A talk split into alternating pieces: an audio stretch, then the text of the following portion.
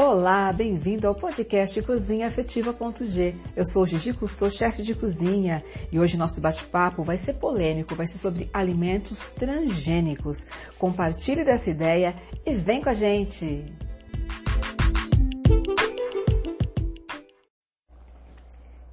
Iniciando então aqui o nosso bate-papo falando sobre os transgênicos. Essa, essa questão, ela foi algum tempo atrás bastante discutida e algum tempo ela sumiu, né, da, da mídia, vamos dizer assim. As pessoas não têm mais falado ah, na questão dos alimentos transgênicos. E eu decidi trazer aqui no nosso podcast essa questão justamente porque para que a gente tenha ah, as informações importantes vivas na nossa mente para que a gente crie um ambiente favorável para o nosso desenvolvimento, né? Para o nosso, nosso caminhar ao natural. E aí você vai me perguntar o que são transgênicos, Gigi? Né? Muitas pessoas não sabem a definição dos transgênicos. Os alimentos transgênicos são alimentos que eles têm o seu DNA modificado. Né? Eles têm laboratório, é, através de método artificial de engenharia genética, as espécies são modificadas, né? Essas espécies vegetais são modificadas. É, tudo isso, né, é feito porque entende na indústria alimentícia que vão trazer algumas vantagens, como maior produtividade, vai reduzir os custos, né? As plantas vão ser mais resistentes às pragas, logo vai ter menos agrotóxico nas plantas, elas vão ser mais tolerantes ao clima e ao solo. Porém, gente, todos esses benefícios que né, os produtores alegam e que essas empresas que fazem essas modificações alegam é mínima perto dos malefícios que causa a todo o ecossistema, a toda a biodiversidade. E aí vamos falar de nós, seres humanos, e eu vou falar seres humanos também, né, muito próximos, e os animais referentes às doenças, as patologias que nós estamos enfrentando atualmente, né, nesse mundo moderno e muitos deles são decorrentes a essas modificações genéticas, né? Uh, como eu sempre falo, né, se você olhar em aumento de doenças como câncer e as alergias em geral, isso aconteceu nos últimos 40 anos devido realmente à nossa modificação no nosso modo de nos alimentarmos e também no nosso modo é, de utilizar aí, os recursos tecnológicos uh, para o nosso desenvolvimento. E sem contar com tudo isso, gente, o desequilíbrio ambiental que esse tipo de produção causa é algo absurdo. Vamos imaginar que eu tenho. Quando eu falo de biodiversidade, né, a gente geralmente pensa é, nas espécies assim, ah, eu vou produzir, não vai ter mais o lobo, não vai. Não, gente, mas tem que pensar nos insetos. Os insetos são agentes polinizadores, eles que fazem com que as nossas matas estejam aí sempre verdinhas, bonitas, porque assim, a planta ela é estática. E para que a semente ela ocupe uma região mais vasta, o que, que acontece? Tanto a ação do vento, né, o vento, a, as chuvas, elas carregam as sementes, né, e, e, também os pássaros e os insetos em si fazem todo esse processo de ir lá na, na parte fêmea da planta, de ir na parte macho e lá, né, quando ela pousa em uma, pousa em outra, ela faz essa polinização e depois vem o vento e leva essa semente para que ela germine em outro lugar.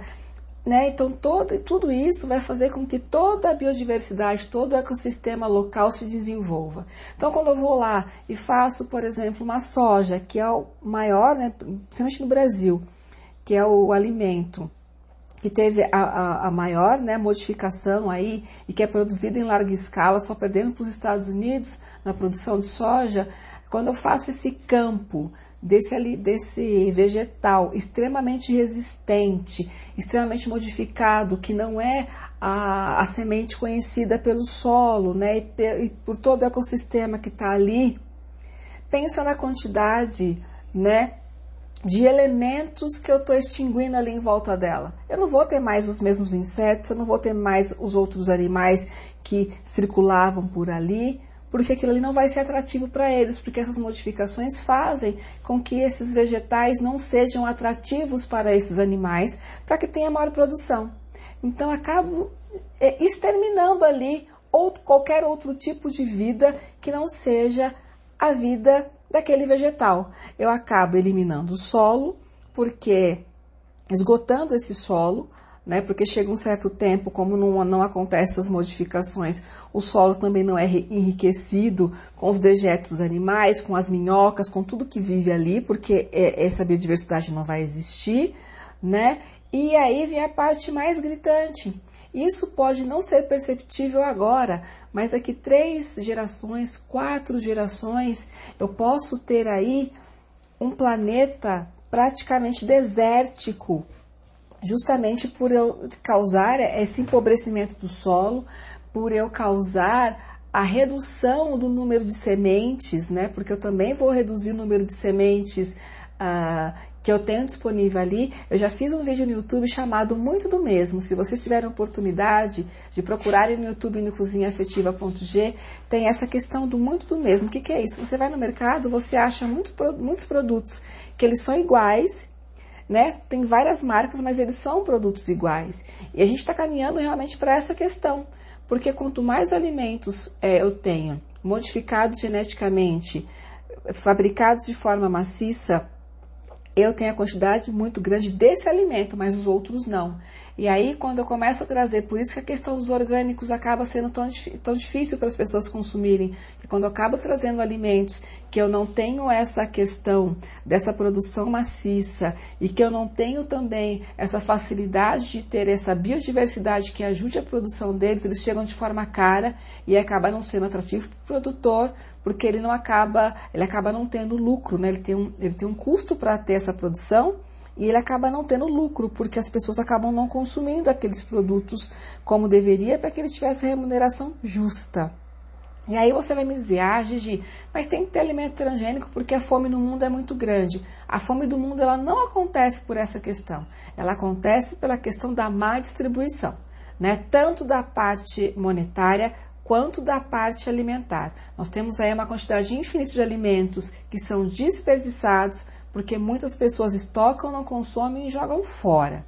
Né? Então, a questão da fome mundial, eu não posso ligar diretamente à questão da, de ter, de, de haver, de, de existir a necessidade da produção de alimentos transgênicos com a erradicação da fome no mundo. Isso não vai acontecer, gente pode ter certeza que não, porque esses alimentos que são produzidos, eles são produzidos para certa a, a, é, faixa da população, que é a população que consome alimentos industrializados, é a população que paga por um rótulo e ela não paga por saúde, ela paga por status, né? E aí chega nessa parte que a gente não tem que entrar no mérito, que a, a, o mérito da questão é que nós tenhamos a inteligência para consumir os alimentos corretos e que nós tenhamos a generosidade de buscar empresas que trabalhem dessa forma, que nós tenhamos generosidade para fazer com que o mercado funcione da maneira mais justa.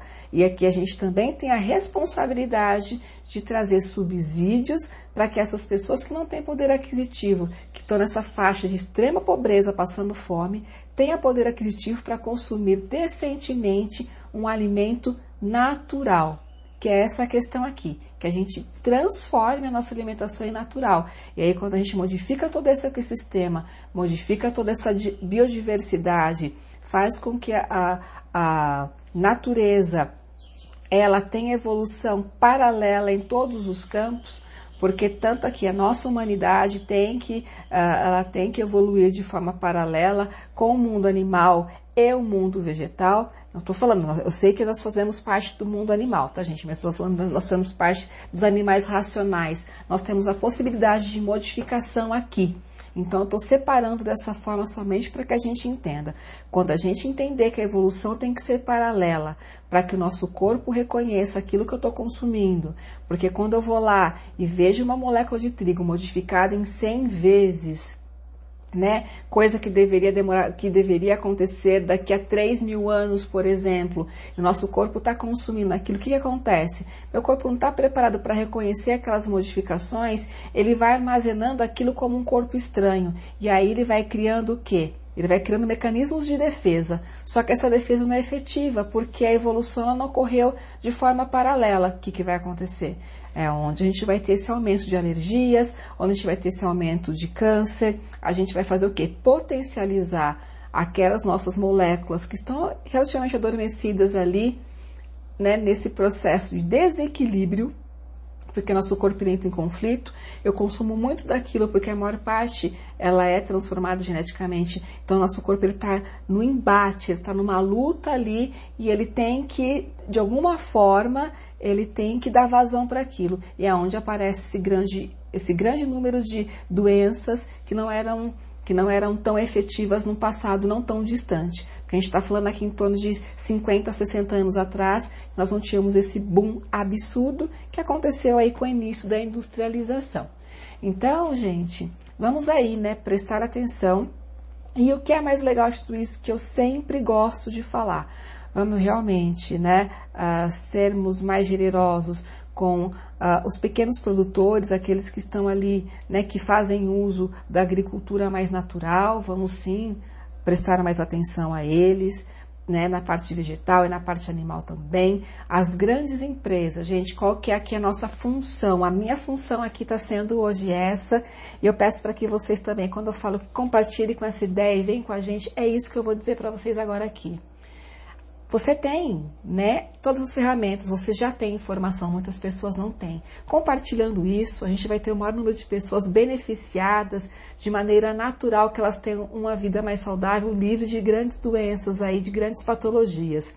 Sem contar também que a gente tem sim que auxiliar as empresas que têm esse pensamento. Quando eu vou lá e olho no rótulo de uma embalagem de tapioca, vou dar um exemplo aqui, marca da terrinha, que eu vejo escrito só fécula de mandioca e água, eu dou pulos de alegria, gente, porque a tapioca não tem que ter um monte de, de elementos químicos ali modificar para modificar sintéticos. Não, tem que ser só fécula de mandioca e água. Quando eu vejo isso, eu faço questão de passar para os meus clientes. Quando eu vejo uma demarque que faz um hambúrguer vegano com soja não transgênica, eu faço questão de falar, faço questão de fazer live, de consumir esse alimento, para que as pessoas vejam que há possibilidade, há empresas que trabalham com isso. E o que é legal é que quando você começa a fazer essa corrente do bem, esse trabalho baby de formiguinha, esse trabalho ele vai reverberar sim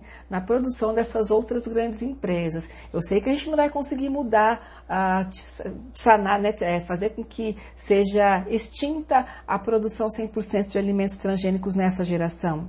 Dificilmente isso vai acontecer, mas há necessidade que seja iniciado esse movimento. Então eu vou com passinhos baby, modificando ali para que a gente não tenha, né, para que a gente reduza a poluição do solo, a poluição da, né, a poluição da água e do ar, para que a gente evite o desaparecimento de espécies. Existem espécies vegetais que já não existem mais, como a gente fez lá no passado com os animais caçando de maneira indiscriminada, com essas modificações, com essa contaminação do solo, das águas e do ar. E as modificações genéticas têm é, sementes que estão praticamente extintas, é, com a contaminação também das sementes, né? Que a gente pode aí causar uma praga, né? Nessa questão genética, fazer com que a gente tenha sementes contaminadas, isso também não é legal. Né? Então, toda essa preocupação, quando eu vou nesses passinhos baby e quando eu procuro empresas hoje, né, de grande escala que tem essa preocupação, e mesmo que quando elas produzem alimentos que é, é, eles não são orgânicos, eles têm, é, têm também essa preocupação em ter um, um uso é, mais responsável de agrotóxicos, que eles usem realmente um controle natural, porque tem como sim fazer um, um tipo de controle natural ali, fazendo o manuseio correto das técnicas que hoje a, agropecu né, a agropecuária em si nos fornece, porque dá para trabalhar em conjunto, né? A agricultura, a pecuária, a gente ajudando essa biodiversidade e nós também fazendo a nossa parte aqui, como eu disse, é, passando adiante essa ideia, né? Compartilhando e, e fazendo por nós mesmos também esse trabalho de formiguinha e acima de tudo, né, gente? Sermos mais generosos com os nossos alimentos, com a nossa natureza, porque tudo que a gente come aqui a gente também vai morrer, e se a gente também tiver com o corpo contaminado, a gente está lá enterrado, isso também vai fazer mal para a Terra, e não é só para a Terra, é para o universo, porque né, a gente tem aqui né, a, a, o, os organismos mortos, eles né, têm as, as, trocas celulares, as modificações aqui, toda essa parte, e muito do, do que a gente é volatiliza, vai para o universo e aí a gente já tem as questões ambientais, né, com a camada de ozônio sendo reduzida, com essa entrada aí de raios UVA e tudo que a gente tem acontecendo no nosso universo é em decorrência de nossas ações. Então, gente, é isso que eu queria falar, por isso que eu disse que o papo hoje ia ser mais denso, mas é necessário sim que a gente tenha conhecimento. Espero que eu tenha esclarecido para vocês algumas dúvidas sobre os alimentos transgênicos. É um assunto muito mais profundo do que isso, mas tendo esse conhecimento, né, esse breve conhecimento, a gente já consegue fazer muita coisa, né? Cada um no seu espaço, mas de forma muito generosa, muito amorosa, compartilhando de todas as informações possível, tá bom? Então, gente, esse foi o nosso podcast cozinhaafetiva.g, né? E se você ainda não me segue nas redes sociais, me siga Instagram, arroba Gigi Cousteau, YouTube cozinhaafetiva.g também, tem o meu site Gigi Cousteau, com muitas informações, receitas, no YouTube tem, né, que é no cozinhaafetiva.g, tem um papo de cozinha que também é um bate-papo exclusivo, os vídeos que estão no YouTube com receitas né? Agora, a partir desse mês, no finalzinho do mês de julho, eles têm faixa bônus com várias informações extras sobre as receitas que eu estou publicando lá. No site também, né, tem o blog com algumas histórias sobre a minha vida, acontecimentos aí que me fizeram ir para esse lado da alimentação afetiva e que hoje eu reconheço como fatos muito importantes para o meu desenvolvimento como pessoa. E aí eu aguardo vocês na próxima quinta-feira no nosso aqui Cozinha Afetiva.g, o nosso podcast maravilhoso, tá bom? E como eu disse, compartilhe dessa ideia e vem com a gente. Beijo!